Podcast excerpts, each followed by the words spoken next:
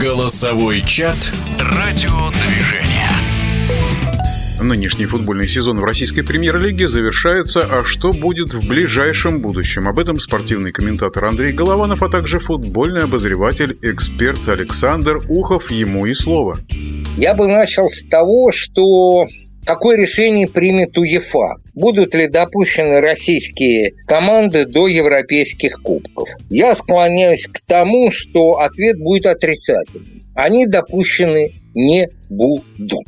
Разговор о том, что мы можем перекинуться на азиатскую футбольную составляющую, мне кажется, по многим причинам, прежде всего по финансовым, второе по чисто спортивным вряд ли осуществим, потому что если выпадет российской команде играть с командами Индонезии и Филиппин, то эта определенная часть бюджета улетает никуда. В смысле прямом на перелет. А спортивная составляющая не убежден, что болельщикам Питера, который будет чемпионом в этом году, будет очень интересно играть, как команда будет играть с каким-нибудь Манила Бейлерс.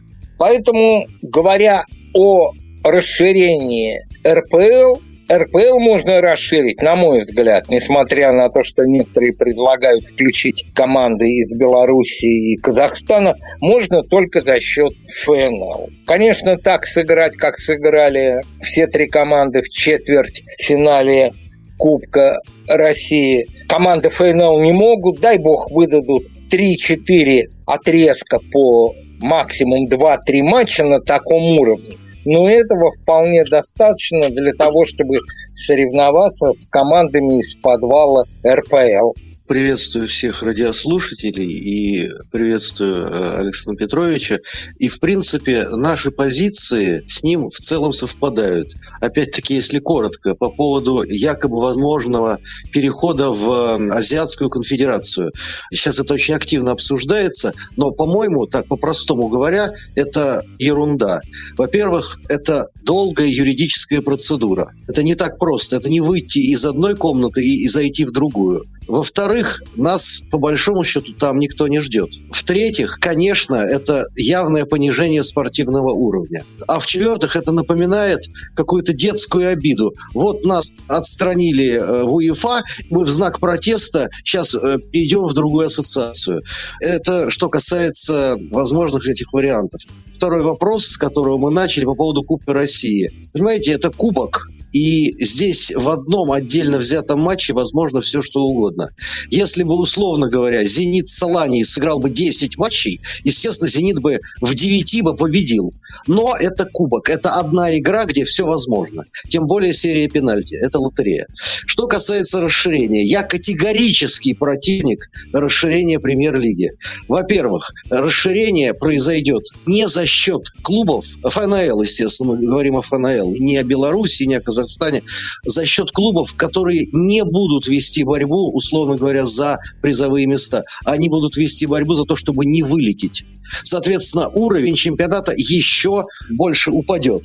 Второй момент насколько финансово клубы готовы. Мы знаем огромное количество примеров. Москва, Амкар, Сатурн, и можно продолжать. Насколько клубы финансово готовы играть и выдержать хотя бы один сезон в премьер-лиге. Третий момент. Даже если будет 18, предположим, команд, это лишние 4 тура.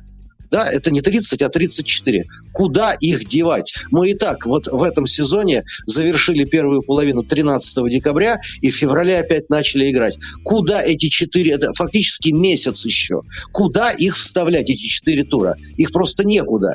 И потом, рано или поздно, да, может быть в этом сезоне у нас не будет допуска к турнирам УЕФА, но рано или поздно все вернется.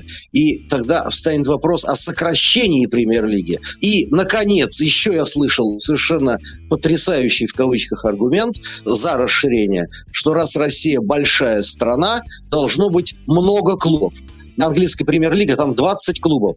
Англия во сколько раз меньше? По сравнению с Россией, Англия крошечная страна. Что нам надо по этой логике увеличивать? Сколько? 500 клубов сделать, 600 клубов, 700? По всем абсолютно параметрам финансовым, спортивным и даже, так сказать, логическим я категорический противник расширения премьер-лиги. 16 команд – это не то, что оптимально, даже, может быть, и много сейчас, учитывая, что уехали многие легионеры. Но ни в коем случае расширять нельзя. Ни по каким критериям, ни по каким параметрам. Даже несмотря на то, что Енисей и Соланий вышли в полуфинал Кубка России. Это абсолютно не аргумент, чтобы расширять премьер-лигу. Ну, здесь я бы Андрею хотел вот что сказать. В году 52 недели. 34 тура, один матч в неделю остается 52-34 остается 18 недель. И что эти 18 недель делают футбольные команды? Тренируются финансово поддерживая турецкое и другое побережье. Футболисты получают зарплату за то, что они живут в четырехзвездных турецких отелях.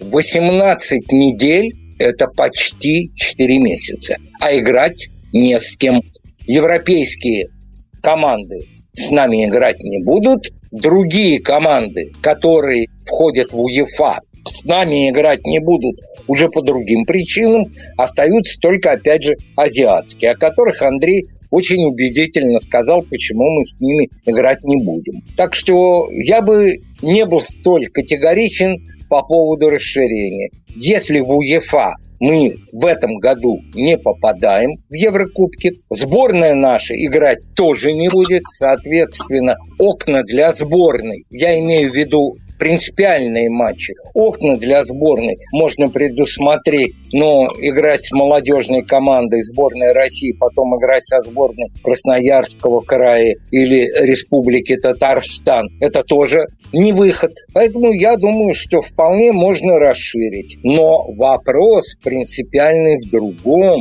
А наберется ли у нас столько клубов, которые смогут играть на уровне? Не появятся ли новые Тамбовы? В связи с этим встает огромнейший вопрос. Алания не может играть в РПЛ, потому что не готов стадион. Енисей не может играть, потому что он играет большинство своих матчей в манеже. Причем в манеже, не соответствующий полностью регламенту РПЛ. Факел не может играть, опять же, по причине стадиона. Если все вышеперечисленные команды по спортивному принципу смогут играть в РПЛ и обеспечат достойное финансирование, я в данном конкретном случае с отказом УЕФА принимать российские команды в Еврокубке, я за расширение. Потому что 18 недель без футбола, а если оставить 16 команд, 22 недели без футбола, почти половина года. Что же тогда делать нашим замечательным молодым ребятам? Я бы добавил здесь о финансах несколько слов сказал. Потянет ли государство, поскольку клубы там на 90% завязаны на государственные деньги, сможет ли государство в полном объеме вот в сложившихся обстоятельствах финансировать клубы? И второй дополнительный вопрос – это будет ли интерес к такому российскому чемпионату спонсоров потенциальных? Насколько футбол как продукт будет вот в этих условиях привлекателен, Александр Петрович? Конечно, муниципальные и региональные структуры не потянут клубы РПЛ в том виде, в котором они существуют на данный момент. Если будет введен потолок зарплат для футболистов, потолок зарплат для тренеров, персонала, потянут. Следующий вопрос. Говорил, говорю и буду говорить. Введите льготное налогообложение для спонсоров. Если они перечислили 10 миллионов рублей футбольному клубу, то с этой суммы не берутся налоги. А футбольный клуб платит минимальные налоги за то, что они получили от спонсоров эту сумму. Третье. Верните пиво в качестве рекламодателя на то, что находится вокруг арены, на самой арене и на телевидение, которое будет часть пивных, в кавычках, денег передавать футбольным клубам. Это помимо того контракта, который существует между РПЛ и ТВ. Хотя это, конечно, намного шире. Поэтому, конечно, я полностью за частные клубы, такие как Акрон из ФНЛ, такие как Краснодар из РПЛ, торпеды из ФНЛ. Список можно продолжать. Я полностью за то, чтобы российский футбол постепенно, конечно, в самое быстрое время это не получится, переходил от госдотаций к частному финансированию команд. Андрей, как тебе кажется, легионеры, вот те, которые остались, они пока остались, ситуация стабилизировалась, или они тоже потихонечку будут уезжать из России, и мы останемся только со своими игроками? Тут очень сложно что-то предсказывать. Э, каждый день вообще все меняется. Но я думаю, что европейцы, скорее всего, все уедут африканские игроки, может быть, латиноамериканские, они останутся. Я хочу э, еще сказать одну вещь. Мне кажется, у нас получается очень интересная такая содержательная дискуссия с Александром Петровичем. В чем-то мы с ним сходимся, в чем-то расходимся, но я абсолютно с ним согласен. Вот когда он говорил о возможном расширении, что действительно, а наберется ли необходимое количество клубов, которые будут соответствовать требованиям, и будут ли какие-то действительно финансовые гарантии, что они смогут выдержать. Можно я скажу два слова по молодых наших футболистов? Енисей обыграл играл Рубин два гола забил нападающий Енисея по фамилии Окладников. Так вот, этот паренек, сейчас, может быть, кто-то из вас удивится, может быть, нет, он вообще не заканчивал никакой футбольной школы. Он все время играл в дворе. Потом он поступил в военный институт и там играл за военный институт. Кто-то из друзей его позвал, ну, так, пошли навстречу в институте, и он стал играть, не помню, как называется команда, да это и не суть важно, на первенство Красноярского края. Полтора года назад его увидели, пригласили в молодежную команду Енисеем, там он блеснул, пригласили в главную команду. И вот, я не знаю, закончил ли он институт военный, судя по всему, закончил. Вот этот паренек без футбольной школы, без какого-либо футбольного образования положил команде премьер-лиги два гола. Молодые звездочки, яркие звездочки на российском футбольном небосклоне всегда были, есть и будут появляться. Не упустить их вот это главная задача. Но, понимаете, если мы говорим о российском футболе, российский футбол – это ведь не только РПЛ. Ужас заключается в том, что кроме РПЛ и приблизительно 70% ФНЛ, далее это футбол не развивается, а поддерживается, не развивается – а поддерживается, лишь бы не умер. Ну и в заключение мы несколько слов скажем об опросе, который у нас в телеграм-канале радиодвижения начался. Тоже выиграет Кубок России. Андрей, если можно, несколько слов. Ну, э, несмотря на то, что я болельщик «Спартака», я склонен думать, что, наверное, э, шансов у «Динамо» больше.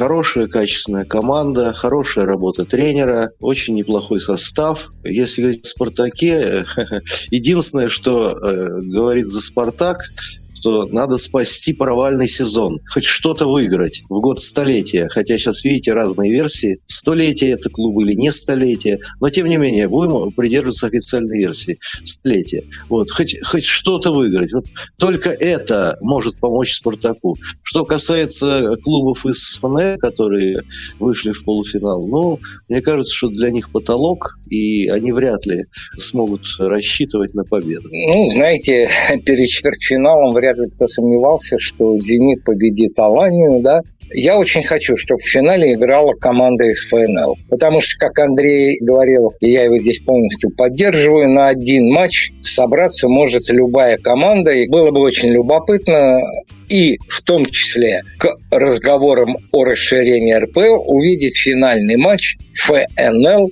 против РПЛ РПЛ. Кто бы ни играл в финале, если финал такой состоится, лично я буду болеть за команду из ФНЛ. В стриме в телеграм-канале радиодвижения принимали участие первый вице-президент Федерации спортивных журналистов России Александр Ухов и спортивный комментатор Андрей Голованов. Подписывайтесь на телеграм-канал радиодвижения. Голосовой чат «Радиодвижение».